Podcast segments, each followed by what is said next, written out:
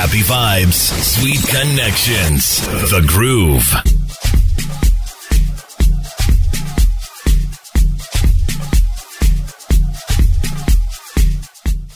Now, Women's Day happened not too long ago, and throughout the month of March, we tend to discuss so many issues that affect women and things that we can do to improve our general livelihood, to try and create more equality or equal opportunities, as I like to say, and also just to make sure women are safer in the world. So I was so fascinated by the Safe Up app now, this is an app in Israel that has been created by women for women. It's a woman's safety net application, and it was crowdsourced by women for their own security in Tel Aviv.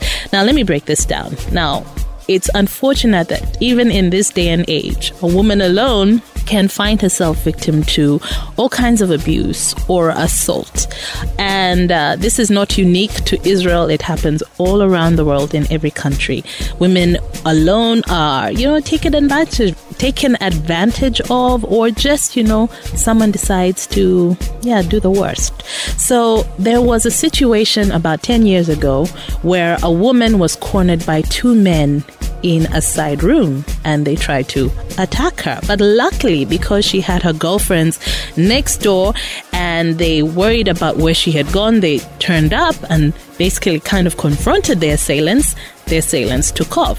So, this inspired this app where a group of women decided to sit down and say, What can we do? What can we create to feel um, more safe and to be able to summon help from other people if you need it.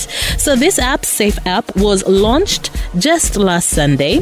And the whole point is it's a phone app that can locate and connect you, your live location, with other women if you are in distress. Now, it will share your live location and then connect you to volunteer women guardians who are about 500 meters away. Now, should these guardians be able to step in it helps a lot. They can try to uh, control the circumstances or the situation. But should they find that it's a really dangerous situation, again, through the app, these women, the guardians, and of course the victim who has called for help, can call police which taps into the phone's camera and microphone to make sure they record evidence. Now, they've done quite a few test runs, and so far, this app has actually been welcomed by so many women.